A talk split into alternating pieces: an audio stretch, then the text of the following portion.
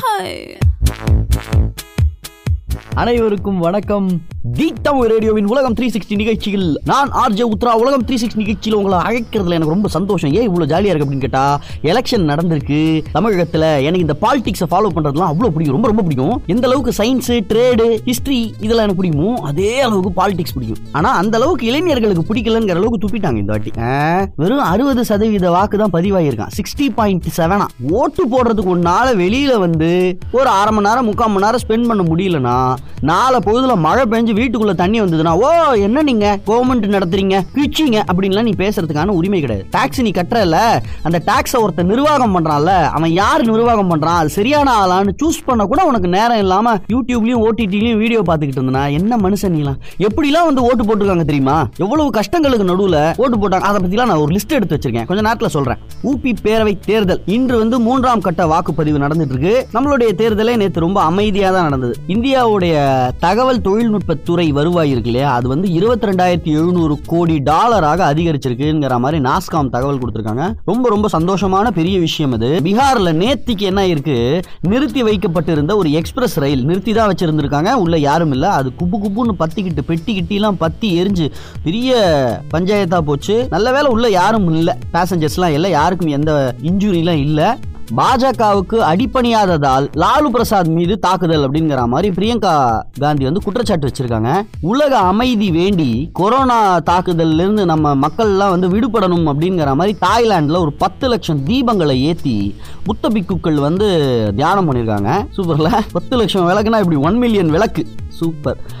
இந்தியாவிலேயே முதல் முறையாக மும்பையில் வந்து போக்குவரத்து நெரிசலை குறைக்க கடல் வழி டாக்ஸி அறிமுகம். எனக்கு ஆசையாக இருக்குது ஆக்சுவலாக அதில் ட்ராவல் பண்ணுறது கடல் வழி டாக்ஸி. சூப்பரில் ஆஃபீஸ் போகும்போது நீங்கள் எப்படி வருவீங்கன்னா பப்ளிக் டிரான்ஸ்போர்ட் தான் சார் எங்கள் வீட்டிலேருந்து ஒரு பஸ் பிடிச்சேன்னா சீலிங்க் வரைக்கும் வந்துடுவேன் அங்கேருந்து ஒரு டாக்ஸி எடுத்தேன்னா ஆ வாட்டர் டாக்ஸி எடுத்தேன்னா எயிட் டென் மினிட்ஸ்க்குள்ளே ஆஃபீஸ் வந்து சேர்ந்துருவேன் சார்னு சொன்னால் எப்படி இருக்கும்? இது கூடயே பக்குன்னு ஒரு செய்தி சொல்கிறீங்க ஹாங்காங்கில் கொரோனா பாதிப்புகளால் நிரம்பி வழியும் மருத்துவமனைகள் என்ன செய்யறதுன்னு தெரியாம ரோட்ல எல்லாம் படுக்க வச்சு சிகிச்சை பண்ணிட்டு இருக்காங்களா? ரோட்லாம் ஆங்காங்கே ட்ரிப்ஸ் எல்லாம் ஏத்தி பெட்ல படுக்க வச்சு பேஷண்ட்டை ட்ரீட்மெண்ட் பார்த்துட்டு இருக்காங்களா அந்த போட்டோஸ் எல்லாம் வந்திருக்கு. அடுத்த பஞ்சாயத்துக்கு இவனுங்க வழி வைக்கிறானுங்கன்னு தோணுது. ஏன்னா இந்த ஆபீசர்கள்லாம் எலெக்ஷன் போது நாங்க மாஸ்க்லனா உள்ள விடல நாங்க எந்த அளவுக்கு பார்த்துக்கிட்டோம் தெரியுமாங்கிற மாதிரி வாழ்க்கைய பேசினாலும் நான் நேத்து வந்து கிட்டத்தட்ட ஒரு மூணு நாலு வார்டுக்கு போய் பார்த்ததுல தனி மனித இடைவெளி மாஸ்க் இதெல்லாம் பெருசா எவனும் மதிக்கல. சரி இன்னும் நிறைய பேசுவோம். தொடர்ந்து இணைந்திருங்கள் தி தமிழ்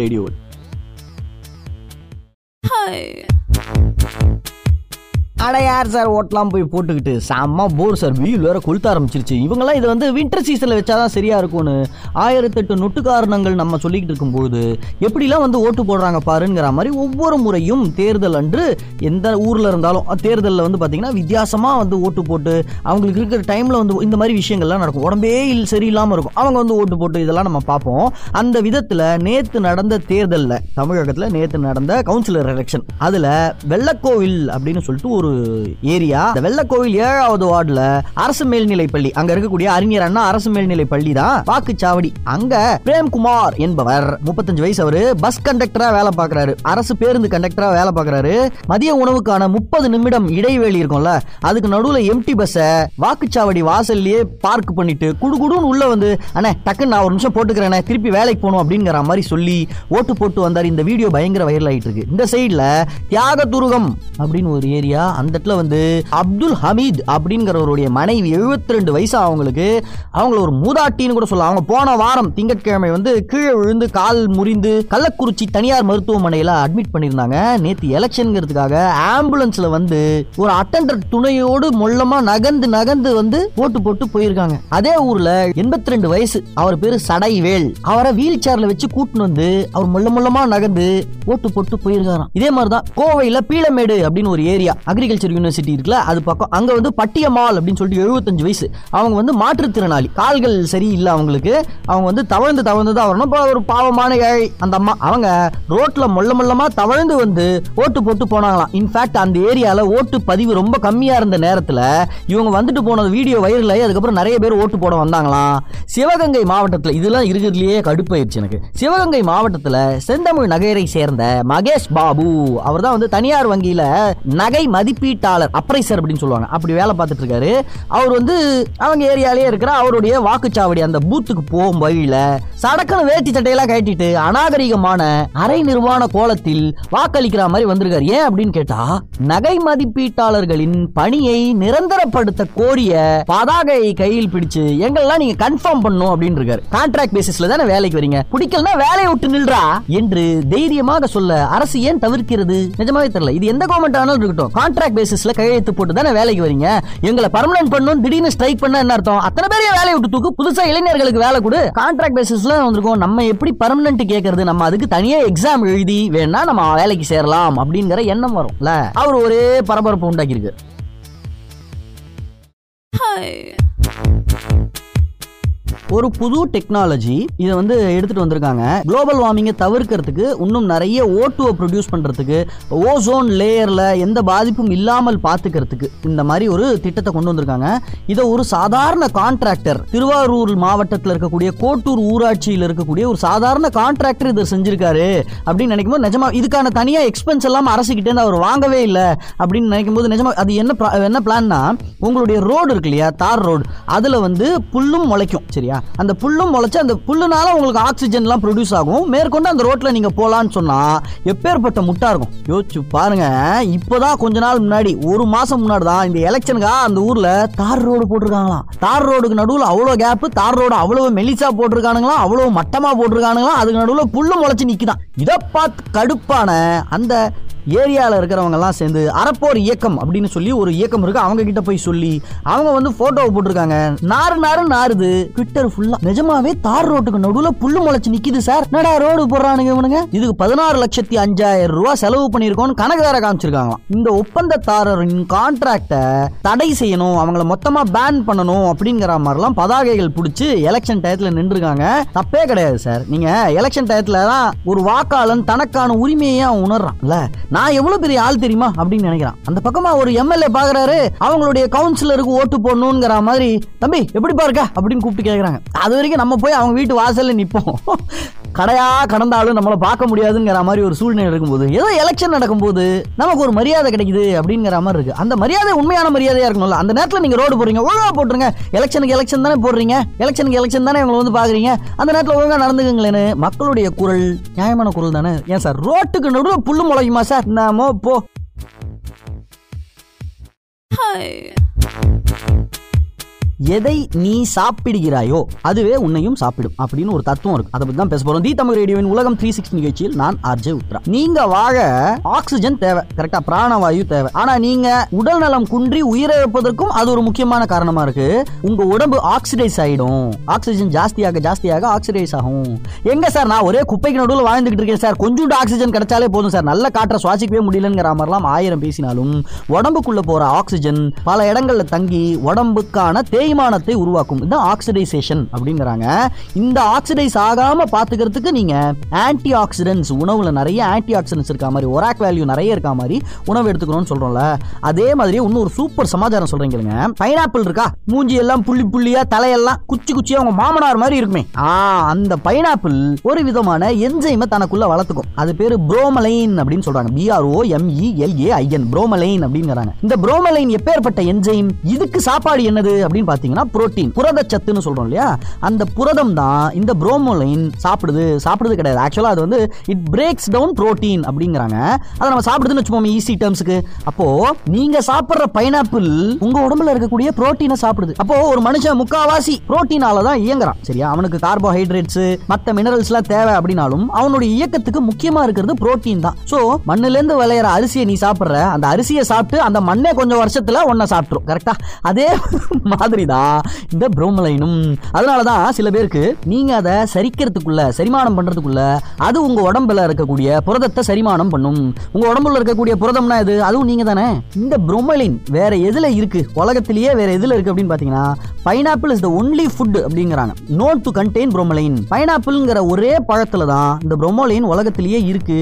இது வந்து சாப்பிடும் பொழுது நிறைய பேருக்கு எனக்கே கூட பாத்தீங்கன்னா பைனாப்பிள் சாப்பிடும்போது வாயெல்லாம் ஒரு மாதிரி புண்ணு புண்ணா வராம இருக்கும். ஒரு மாதிரி அரிக்கிற மாதிரி இருக்கும். உண்மை என்ன அப்படின்னு பார்த்தீங்கன்னா பைனாப்பிள் நீங்கள் கடிச்சு சாப்பிட ஆரம்பிக்கும் பொழுது அதுக்குள்ள இருக்கிற ப்ரொமோலின் உங்களுடைய புரோட்டீன் உங்க வாயில இருக்கக்கூடிய டெண்டர் ஸ்கின்னை அது சாப்பிட ட்ரை பண்ணுது. பயப்பட வேணாம். நம்ம அதோட ரொம்ப சக்தி வாய்ந்தவங்க. அது நம்ம உடம்புக்கு தேவை. அதனால அது பண்ணுற சின்ன சின்ன இத்தனோடு மைன்யூட் டேமேஜ்லாம் நமக்கு ஒன்றும் பெரிய மேட்டர் கிடையாது. ஆனால் ப்ரெக்னென்ட் உமன் புள்ள தச்சியாக இருக்காங்கல்ல அவங்க வந்து இதை சாப்பிடக்கூடாது அப்படிங்கிறாங்க. அவங்க மட்டும் இல்லை ரொம்ப ஹை பிளட் ப்ரெஷர் இருக்கிறவங்களோ இல்லை லிவர் கிட்னி இந்த மாதிரி டிசீஸ் இருக்கிறவங்கலாம் ப்ரோமலைன் மாதிரி எடுத்துக்காமல் இருக்கிறது நல்லது அப்படிங்கிறாங்க. ஆனால் இன்னும் ஒரு சைடில் ஹார்ட் டிசீஸ் இருக்கு இல்லையா? கார்டியோ வஸ்குலர் டிசீஸ்னுவாங்க உங்களுடைய ரத்தத்தை இன்னும் கொஞ்சம் மெல்லிஸ் ஆக்கிறதுக்கு தின்னர ஆக்கிறதுக்கு இந்த புரோமலைன் உபயோகமா இருக்கு. பிளட் கிளாட்லாம் தவிர்க்கலாம். இந்த புரோமலைன் உங்க உடம்புல நிறைய இருந்ததுன்னா. வேற லெவல் மேட்டர்ல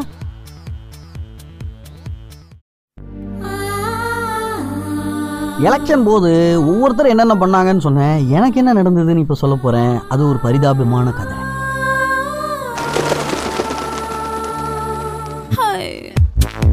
ஜென்ரலாகவே எலெக்ஷன் போது எல்லாரும் ஒரு மேத்தமேட்டிக்ஸ் வச்சுருப்பாங்க. அவங்களுக்குன்னு ஒரு ட்ரெண்டு எல்லாரும் காலையில் விறுவிறுன்னு நம்ம போயிட்டோம்னு வச்சுக்கோங்க எட்டு மணிக்கு திறக்கிறாங்கன்னா அப்போவே நம்ம போயிட்டோம்னா ஒரு ஏழை முக்காலுக்கே போயிட்டோம்னா டக்குன்னு ஓட்டை போட்டு எட்டே காலுக்குள்ளே வந்துடலாம் அப்படின்னு எல்லாருமே நினைப்பாங்க. நீங்கள் போனீங்கன்னா அந்த நேரத்தில் கூட்டமாக இருக்கும். அதே மாதிரி சில பேர் நினைப்பாங்க பதினோரு பன்னெண்டு மணிக்கு மேலே வெயில் ஜாஸ்தி ஆயிரும். யாரும் அந்த டயத்துக்கு வரமாட்டாங்க. அந்த நேரம் போனோம்னா சக்கன் உள்ள போய் சக்கன் வெளில வந்துடலாம். அப்படின்னு எல்லாரும் ஓட்டு போட்டு முடிச்சதுக்கப்புறம் சாயங்காலம் ஆறு மணிக்கு ஒரு பத்து நிமிஷம் முன்னாடி போனோம்னா அப்போ எல்லாருமே ஓட்டு போட்டு முடிச்சிருப்பாங்க. யாருமே இருக்க மாட்டாங்க. சக்குன்னு போய் சக்குன்னு இந்த சக்குன்னு போய் சக்குன்னு வரலாங்கிற ஐடியா இருக்குல்ல இது எப்பவுமே ஒர்க் அவுட் ஆனதே கிடையாது. ஆனால் ஒவ்வொரு வாட்டியும் எல்லாரும் ஒரு ஒரு ஃபார்முலாவை சொல்றது உண்டு. இந்த மாதிரி சக்குன்னு போய் சக்குன்னு வரலான்னு சொல்லிட்டு ஒரு பத்தரை மணிக்கா நான் வந்து நேற்று முப்பத்தஞ்சாவது வார்டான ஏரியா இருந்ததால என்னுடைய ஓட்டர்ஸ் ஐடென்டி கார்டை எடுத்துக்கிட்டு ஆதார் கார்டும் கையில எடுத்துக்கிட்டேன். ஏன்னா இந்த வாட்டி எனக்கு பூத் ஸ்லிப் கொடுக்கல. சரி அப்படின்னு சொல்லிட்டு நான் நேராக போய் அண்ணே அண்ணே எனக்கு வந்து பூத் ஸ்லிப் வரலனே அப்படின்னு சொல்லிட்டு தென்னை மர சின்னம் ஒருத்தர் இருந்தாரு. அவர்கிட்ட போய் அந்த இடத்துல போய் சும்மா அவர் தான் வந்து பூத் ஸ்லிப் எல்லாம் பிரிச்சு கொடுத்து எந்த ஏரியால இருக்குங்கிற மாதிரி கொடுத்துக்கிட்டு இருந்தாரு. ஆனா அந்த அவங்க டேபிள் பக்கத்துல போய் நான் நின்றுட்டேன் அதுலயே பாத்தீங்கன்னு வச்சுக்கோங்களேன் ஒரு அஞ்சஞ்சு அடி தள்ளி அதிமுக திமுக நாத்தாக்கா மக்கள் நீதி மையம் அப்படிங்கிற மாதிரி எல்லாரும் தனித்தனியா அவங்கவுங்க கேயாஸ்க்கு மாறு போட்டு உட்காந்துருந்தாங்க நான் போற இடத்துல முதல்ல இந்த தென்னை மரத்து சின்னம் அவர் தான் சுயேட்சி போல இருக்கு. அவர் இருந்தாரு நான் நேரா போய் அண்ணா இந்த மாதிரி எனக்கு ஸ்லிப் வரலண்ணா அப்படின்னு. அவரும் ஆனை முட்டம் தேடி பார்த்தாரு. கடைசியா பார்த்தா ஓட்டர்ஸ் ஐடென்டி கார்டுல பின்னாடி வார்டு முப்பத்தி ஏழு என்னடா இது நான் வார்டு முப்பத்தஞ்சு தான். இதே தெருவில் மெயின் ரோடு தானா? இதே ரோடு தான். எனக்கு எப்படி நான் வார்டு முப்பத்தி ஏழு வரும்? முப்பத்தஞ்சு தானே அப்படின்னு கேட்டேன். கரெக்டுப்பா வார்டு முப்பத்தஞ்சு தான். உங்க தெரு அட்ரஸ் ஓட்டர்ஸ் ஐடென்டி கார்டு பின்னாடி இருக்கிற அட்ரஸ் இதே ரோடு தான். அதனால இங்கே தான் இருக்கணும் நியாயப்படி. ஆனா ஓட்டர்ஸ் ஐடென்டி கார்டுல முப்பத்தி ஏழாவது வார்டுன்னு போட்டிருக்கேப்பா அப்படின்னு அவரும் சந்தேகமா கேட்குறாரு என்ன பண்ணுதுன்னு தெரியல. அதுக்குள்ளேயும் வேற ஒரு கட்சிக்காரங்க அப்படியே என்ன குறுகுருன்னு பார்த்துட்டு இருக்காங்க. பக்கத்து கயாஸ்ல ஏன்னா இவனுங்களுக்கு விவரம் தெரியாது. அந்த பையனை நம்ம மடக்கி போடலாம் அப்படின்னு அவங்க பாக்குறாங்க ஒரு காலத்துல சென்ட்ரல் ஸ்டேஷன்ல நீங்க இறங்கினோட எல்லா ஆட்டோக்காரங்களும் இப்படிதான். எப்படியாவது இவனை நம்ம சவாரியா மாத்திரணும்னு நினைப்பாங்களா? அந்த மாதிரி நடக்குதுங்க. ஒரு பாயிண்ட்ல இவன் இந்த வாடே கிடையாது அப்படிங்கறத அவங்க டிசைட் பண்ணிட்டாங்க. என் தங்கச்சிக்கெல்லாம் இங்க தான்டா போட்டிருக்கு. இந்த இங்க பாருங்க இதுதான் என் சிஸ்டர் அவளோட பேர்லாம் இருக்கு அப்படிங்கிறேன். அப்பா இருந்தா என்னப்பா? உனக்கு இந்த வார்டு கிடையாதுங்கிற மாதிரி அவங்க சொன்னோன்னே சரி முப்பத்தி ஏழாவது வார்டுக்கு போலாம் அப்படின்னு சொல்லிட்டு அது எங்க வீட்டுல இருந்து ஒரு அஞ்சாறு தெரு தள்ளி இருக்குன்னு வச்சுக்கோங்களேன். அங்க போயிட்டு அந்த பக்கத்துல ஒரு ஸ்கூல் பக்கத்துல இதே மாதிரியே உட்காந்துருக்காங்க. வேற ஒரு சின்னம். அவங்க கிட்ட போயிட்டு அண்ணா எனக்கு இந்த மாதிரி முப்பத்தேழாவது வார்டுனா ஆனா நான் அந்த ஏரியானா? அப்படிங்கிறேன். அப்ப என்ன தெருன்னு சொல்லுப்பா அப்படிங்கிறாங்க. என் தெரு பேர் சொல்றேன். அதெல்லாம் இங்க வராதுப்பா அப்படிங்கிற கொஞ்சம் செக் பண்ணுங்க என்ன. ஃபுல்லா அவரும் செக் பண்ணி பார்த்துட்டு அமுச்சு விட்டாரு. கடைசியா என் பேர் இல்ல. பல வருடங்களாக நானும் ஓட்டு போட்டுன்னு இருக்கேன். இப்போ போன வருஷம் கூட எம்எல்ஏ எலெக்ஷன் வந்ததா? அதுல நான் ஓட்டு போட்டேன். அப்ப இதே ஸ்கூல்ல தான் ஓட்டு போட்டேன். ஒரு வருஷம் தள்ளி வந்தா வேற வார்டுங்கிறாங்க வேற தெருங்கிறாங்க எதுவுமே இல்லாம ஒரு ஓட்டு புஸ் Bye. ஓவர் டைம் நிகழ்ச்சியில் நான் இதை பற்றி டிஸ்கஸ் பண்ணியிருக்கேன். இப்போ அதை பற்றி ஒரே ஒரு பாயிண்டில் உங்களுக்கு நான் சொல்கிறேன் ரொம்ப சிம்பிளாக சொல்கிறேன் ஒரு குழந்தைக்கு மூணு வயசு ஆகுது இன்னும் ஸ்கூலில் சேர்க்கலையா? அப்படின்னு கேட்குறோம் இல்லை? மூன்றரை வயசு தான் ஆக்சுவலாக ஜென்ரலாக சேர்க்கறது வழக்கம். ஆனால் மூணு வயசு மூன்றரை வயசு ஆகுது என்ன பல்லெல்லாம் நல்லா முளைச்சிருச்சு ஸ்கூலில் சேர்க்கலையா? அப்படின்னு கேட்குறோமா இல்லையா? அந்த அறிவு வந்துருச்சு. ஏன்பா நீ பழுத்த வீக் டே ஆச்சு மத்தியானம் மூணு மணி ஆகுது நீ ஸ்கூலுக்கு போலையா? அப்படின்னு கேட்குறோம். என்ன சாயங்காலம் வீட்டில் இருக்கான்? கிளாஸ் கீஸ்க்கு எதுவும் அனுப்பலையா? சும்மா இப்படியே வீட்டில் உட்கார வச்சு விளையாடிக்கிட்டே இருந்தா எப்படி? ஏதோ ஒரு வயலின் சொல்லி கொடுங்க ஒரு கராத்தே சொல்லி கொடுங்க. ஏதோ ஸ்போர்ட்ஸ்ல இன்வால்வ் பண்ணுங்க பசங்களை அப்படின்னு சொல்றோம். என்னப்பா காலேஜ் முடிச்சிட்டியா? வேலை எதுவும் சேரலையா? அப்படின்னு கூச்சமே இல்லாம கேட்கணும் என்னப்பா மீசதாடிக்கு மேல காதெல்லாம் உனக்கு முடிவர ஆரம்பிச்சு இன்னும் கல்யாணம் பண்ணிக்கலையா? அப்படின்னு கேட்கறோம். கல்யாணம் ஆகி ரெண்டு வருஷம் ஆகுதே குட் நியூஸ் எதுவும் இல்லையான்னு கூச்சமே இல்லாம போய் கேட்கணும் இப்படிலாம் கேட்குற நம்ம. ஒரு பையன் ஒரு பொண்ணு பதினெட்டு வயசுக்குள்ள அவங்க வந்து எயிட்டீன்த் பர்த்டேக்குள்ள அவங்க இதெல்லாம் கத்துக்கணும் அப்படிங்கிற மாதிரி இன்னும் சில விஷயங்கள் இருக்கு. ஸ்கூல்ல சொல்லியே தர மாட்டானுங்க சார் இதெல்லாம். அப்பேற்பட்ட விஷயங்களை ஒரு அப்பாவோ அம்மாவோ மாமாவோ இல்ல ஒரு சொசைட்டில எங்க பிளாட்ல கொஞ்சம் பசங்க இருக்காங்க அவங்களுக்கு நான் சண்டே சண்டே ஒரு ஒன் ஹவர் இதை நான் சொல்லி தரேன் அப்படிங்கிற மாதிரி இனிஷியேட்டிவ் எடுத்தாவது சொல்லி கொடுக்கணும். இன்னைக்கு நாற்பது வயசுல இருக்கக்கூடிய நிறைய பேருக்கு கூட இன்சூரன்ஸ் அப்படிங்கிறது எந்த மாதிரி இடத்துக்கு தேவை? நமக்கு இன்சூரன்ஸ் தேவையா? தேவைன்னா எந்த மாதிரி இன்சூரன்ஸ் தேவை? காம்பவுண்ட் இன்ட்ரெஸ்ட்னா என்ன? சிம்பிள் இன்ட்ரெஸ்ட்னா நிறைய பேருக்கு தெரியும் சார் ஆனா அதுவே காம்பவுண்ட் ஆகும்போது காம்பவுண்ட் இன்ட்ரெஸ்ட் ஆகும்போது நீங்க எப்படிலாம் சம்பாதிக்கலாம்? ஒரு ஷேர் மார்க்கெட்லயோ ஒரு மியூச்சுவல் ஃபண்ட்லயோ அந்த பணத்தை போடலாமா? அப்படி போடணும்னா உங்ககிட்ட டிமேட் அக்கௌண்ட் வேணுமா? டிமேட் அக்கௌண்ட் கிரியேட் பண்றது அவ்வளோ கஷ்டமா? இதை எல்லாம் நம்ம டிஸ்கஸ் பண்ணோம் ரெண்டாவது பாயிண்டா மூணாவது பாயிண்ட் இதுக்கு நடுவுல டாக்ஸ் கட்டணுமே வரி கட்டணுமே இந்த வரி எவ்வளவு கட்டணும்? யாரு கட்டணும்? டாக்ஸ் பெனிஃபிட்ஸ் எப்படி அடையிறது? நம்மளுடைய முன்னோர்கள் செய்த வேலைகள்ல ஒரு முக்கியமான வேலைன்னு தெரியுமா? நீ அப்படி இந்த டாக்ஸ்ல இருந்து இருந்து தப்பிச்சு ஓடணும்னு நினச்சனா கூட நீ அதை நல்ல விதத்துக்கு தான் செலவு பண்ணணுங்கிற மாதிரி அதாவது லீகலாக சொல்கிறேன் நல்ல விதத்துக்கு தான் செலவு பண்ணணுங்கிற மாதிரி அவங்களே ஒரு வழியை காமிச்சிருக்காங்க. சேரிட்டிக்கு பண்ணுங்க அப்படிங்கிறான். டேக்ஸ் பெனிஃபிட்ஸ் கிடைக்கும். இல்ல நீங்களே உங்க பேர்லேயே ஒரு நல்ல இன்சூரன்ஸ் பாலிசியோ இல்ல ஒரு லாங் டேர்ம் ஃபிக்ஸட் டெபாசிட் சேமிக்கிறது எவ்வளவு முக்கியம்? சோ அதனால அதை தூக்கி ஒரு அஞ்சு வருஷம் எஃப்டியில் போடு. நான் உனக்கு டேக்ஸில் ரிடக்ஷன் கொடுக்குறேன் அப்படிங்கிறான். இல்லை? ஸோ டாக்ஸ் பற்றிலாம் அவங்களுக்கு சொல்லிக் கொடுக்கணும். ஏன் நம்ம டாக்ஸ் கட்டுறோம்? நம்ம டாக்ஸ் கட்டுறது எப்படிலாம் மிஸ்யூஸ் பண்றாங்க. அதெல்லாம் கூட சொல்லி கொடுக்கணும். கிரெடிட் கார்டை ஏதோ ஒரு பாயிண்ட்ல உபயோகப்படுத்துற மாதிரி ஆயிடுது. ஆனா அதை எப்படி யூஸ் பண்ணும்? கடன் இல்லாமல் எந்த வியாபாரியுமே இருக்க முடியாது சார் நீங்கள் வந்து ஒரு பத்து லட்ச ரூபா போட்டு ஒரு பிஸ்னஸ் ஆரம்பிச்சீங்கன்னா கூட கொஞ்ச நாளில் அதை டெவலப் பண்றதுக்கு ஒரு சின்ன லோன் போடுற மாதிரி வருமா? ஸோ குட் டெப்னா என்ன பேட் டெப்னா என்ன? ஒரு வீடு கட்டுறதுக்கு நீங்க கடன் வாங்கலாம். அதே ஃபர்னிச்சர் வாங்குறதுக்கு கடன் வாங்கலாமா வேண்டாமா? நீ தனி நபராக இருந்தால் ஒரு நாளும் கடன் வாங்கக்கூடாது. ஒரு பிஸ்னஸ் மேனாக இருந்தால் அம்பானி வரைக்கும் கடன் இருக்கும். ஆனா அவங்க எந்த இடத்துல அந்த கடனை வாங்குறாங்க பாத்தியா? அப்படிங்கிற விஷயங்களை பதினெட்டு வயசுக்கு முன்னாடி அவனுக்கு சொல்லி கொடுத்துருங்க.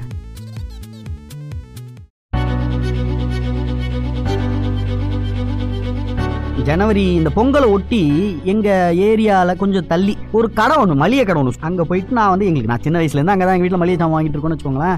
அங்க போயிட்டு லிஸ்ட் கொடுக்கறதுக்காக போயிருக்கேன். அந்த அண்ணன் ஒரு வயசான அண்ணன் ரொம்ப நல்ல அண்ணன் அவரை வந்து ரெண்டு மூணு பேர் சேர்ந்து எங்க வீட்டு பையன் மேல கை வைக்கிறதுக்கு நீ யாருடா? அப்படின்லாம் பேசிட்டு இருக்காங்க. இவர் இந்த மாதிரிலாம் பண்ண மாட்டாரு ரொம்ப நல்லவராச்சு.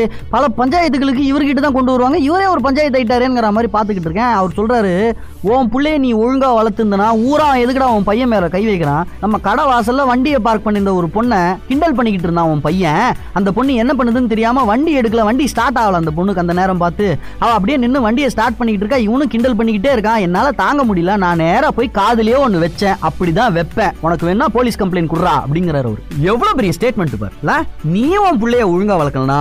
ஊரு காதுலயே அடிக்கும். அந்த அவமானம் உனக்கு வேணானா ஒழுங்கா வளர்த்துரு. சார் இள வயசு பசங்க எல்லாம் பொண்ணுங்களை கிண்டல் தான் பண்ணுவான்னு சொல்றான் பாருங்க. அவன் வாயெல்லாம் சூடு வைக்கணும். நான் என்ன சொல்றேன்? ஒரு வயசுக்கு அப்புறம் பெண்கள் மேல ஈர்ப்பு வரும் கண்டிப்பா வரும். அப்ப நீ என்ன பண்ணு? அந்த பொண்ணு பிடிச்சிருக்கா? உன்னோட ஃப்ரெண்டு கிட்ட. அந்த பையன் வந்து அவனோட ஃப்ரெண்டு கிட்ட ஏய் மாமா அது என் ஆளுடா. இது உன் ஆளுடா. இந்த அளவுக்கு விளையாடிக்கங்க. ஏதோ உங்களுக்குள்ள விளையாடிக்கலாம். டேய் டக்குன்னு பார்க்காத முள்ளமா லெஃப்ட்ல திரும்பி பாரு ஒரு சூப்பரான ஒரு அழகான ஒரு பொண்ணு வரா. இந்த மாதிரி விளையாடிக்கலாம். இது வரைக்கும் உங்களுக்குள்ளேயே ஆம் ஆண்களுக்குள்ளேயே விளையாடுறது வேற.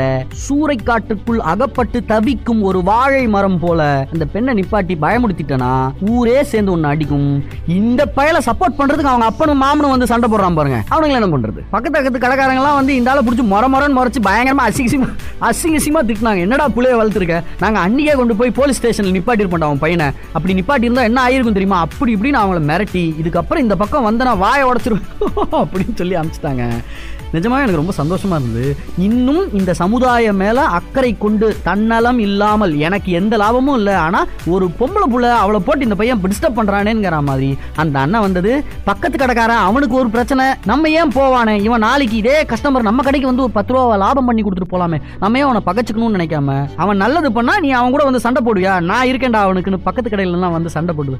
சூப்பராக இருந்தது சார். இதை தான் வள்ளுவர் என்ன சொல்கிறாரு குடிப்புறங்காத்து ஓம்பி குற்றம் கடிதல் வடு அன்று வேந்தன் தொழில் அப்படிங்கிறாரு. ஒரு ராஜா என்ன பண்ணுமா அவர்களுடைய குடிகளை பிறர் வருந்தாமல் காக்க வேண்டுமா? தன்னையும் காத்துக்கணுமா? அவர்களிடையே குற்றங்கள் இருந்தால் தக்க தண்டனையை அவர் கொடுக்கணும். அது பழி கிடையாது ஒரு அரசனுடைய தொழில் அப்படிங்கிறாரு. நான் என்ன அரசன் செய்ய வேண்டியதெல்லாம் இந்த அண்ணனுக்கு சொல்றேன் அப்படின்னு பார்த்தா ஒரு அரசன் இதெல்லாம் பார்த்து பார்த்து செய்யணும் அப்படின்னா இதெல்லாம் பார்த்து பார்த்து செய்யறவன் தான் அரசன். அந்த நேரத்துல அந்த அண்ணன் எங்க எல்லாருக்கும் ஒரு ராஜா மாதிரி தெரிஞ்சல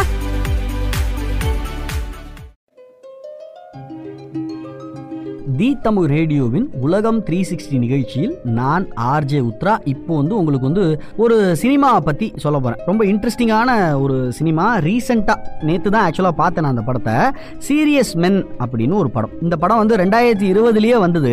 நெட்ஃப்ளிக்ஸில் இருக்கு. சீரியஸ் மென் அப்படிங்கிறது இந்த படத்துடைய பேர். ஒதுக்கப்பட்ட ஒரு சமூகத்திலிருந்து ஒரு பையன் அவன் வளர்ந்து வரான். அவனுடைய கதை நான் எப்படி வளர்ந்தேன் தெரியுமா? அப்படின்னு தான் முதல் ரெண்டு நிமிஷத்துக்கு சொல்கிறான் ஆனால் என் பையன் அந்த மாதிரி ஆயிடக்கூடாது ஜென்ரேஷன் ஒன் ஒன்ல படிப்போட அருமையே தெரியாது. டூ ஜி ஜென்ரேஷன் டூவில் ஸ்கூலுக்கு போய் தான் வைப்போமே அப்படிங்கிற மாதிரி ஸ்கூலுக்கு அனுப்புவாங்களாம் பசங்களை.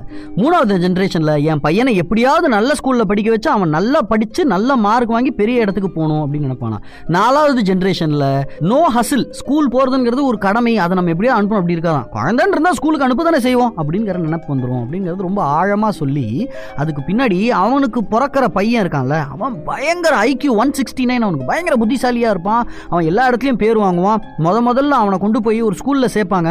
இங்கெல்லாம் சேர்க்க முடியாது. ரெக்கமெண்டேஷன் இருந்தாலும் இங்கெல்லாம் சேர்க்க முடியாது. மெரிட்டில் தான் சேர்ப்போம். அப்போ கூட அவங்க அப்பா சொல்லுவான். ஆல்பர்ட் ஐன்ஸ்டைன் வந்து ஆறு வயசு வரைக்கும் சரியாக பேசலை. ஏன்னா அவர் ரொம்ப ஷை டைப்பு அதே மாதிரி தான் என் பையன் ரொம்ப கூச்ச சுபாவமாக இருக்கான். ஆனால் ரொம்ப புத்திசாலி. வீட்டில் எங்களுக்கு இது நீங்கள் கேட்ட இதே கேள்வியெல்லாம் நாங்கள் வீட்டில் கேட்டால் பதில் சொல்கிறானே அவன். அப்படின்லாம் சொல்லுவார். ஆனால் அந்த ஸ்கூலில் மதிக்க மாட்டாங்க. ஏன்னா நீங்கள் அந்த இடத்துல வந்து கேட்ட கேள்விக்கு பதில் சொல்லணும்ல. நான் வீட்டில் என் பையன் பயங்கரமாக பாட்டு பாடுவான்னு சொன்னால் சூப்பர் சிங்கரில் சேர்த்துப்பாங்களா? முடியாதுல்ல. அதனால அமுச்சு விட்ருவாங்க ஆனால் கொஞ்சம் வருஷம் கழிச்சு அந்த பையனோட ஐக்கியூலாம் பார்த்தா அந்த ஸ்கூல்லையே போய் வாலண்டியராக நாங்களே ஸ்காலர்ஷிப் கொடுக்குறோங்கிற மாதிரி கூட்டின்னு வருவாங்க. அந்த பையன் என்ன மாதிரி பிஹேவ் பண்ணுறான் கொஞ்ச நாளில் ஒரு பெரிய உண்மை ஒன்று வெடிக்கும். அந்த அப்பா என்ன பண்ணியிருக்காரு அந்த பையன் உண்மை- உண்மையாகவே பெரிய புத்திசாலியா போன்ற பல விஷயங்களை நம்ம தெரிஞ்சுக்கலாம். வேற ஒரு பாயிண்ட் ஆஃப் வியூலேருந்து தூக்கி போடுறான். ஒரு அப்பா வந்து நான் எவ்வளோ கஷ்டப்பட்டு வந்தேன் தெரியுமா? என் பையன் வேற மாதிரி வரணும்னு நினைக்கிற ஒரு அப்பாவுடைய நினப்பு தப்பு கிடையாது. ஆனால் அதனுடைய செயல்முறையில் அவங்க என்னெல்லாம் தப்பு பண்ணுறாங்க அப்படிங்கிறதெல்லாம் காமிச்ச ஒரு படம். ரொம்ப அருமையான படம். ரொம்ப பெரிய படம்லாம் கிடையாது சார். ரெண்டு மணி நேரம் கூட கிடையாது படம். சீரியஸ் மென்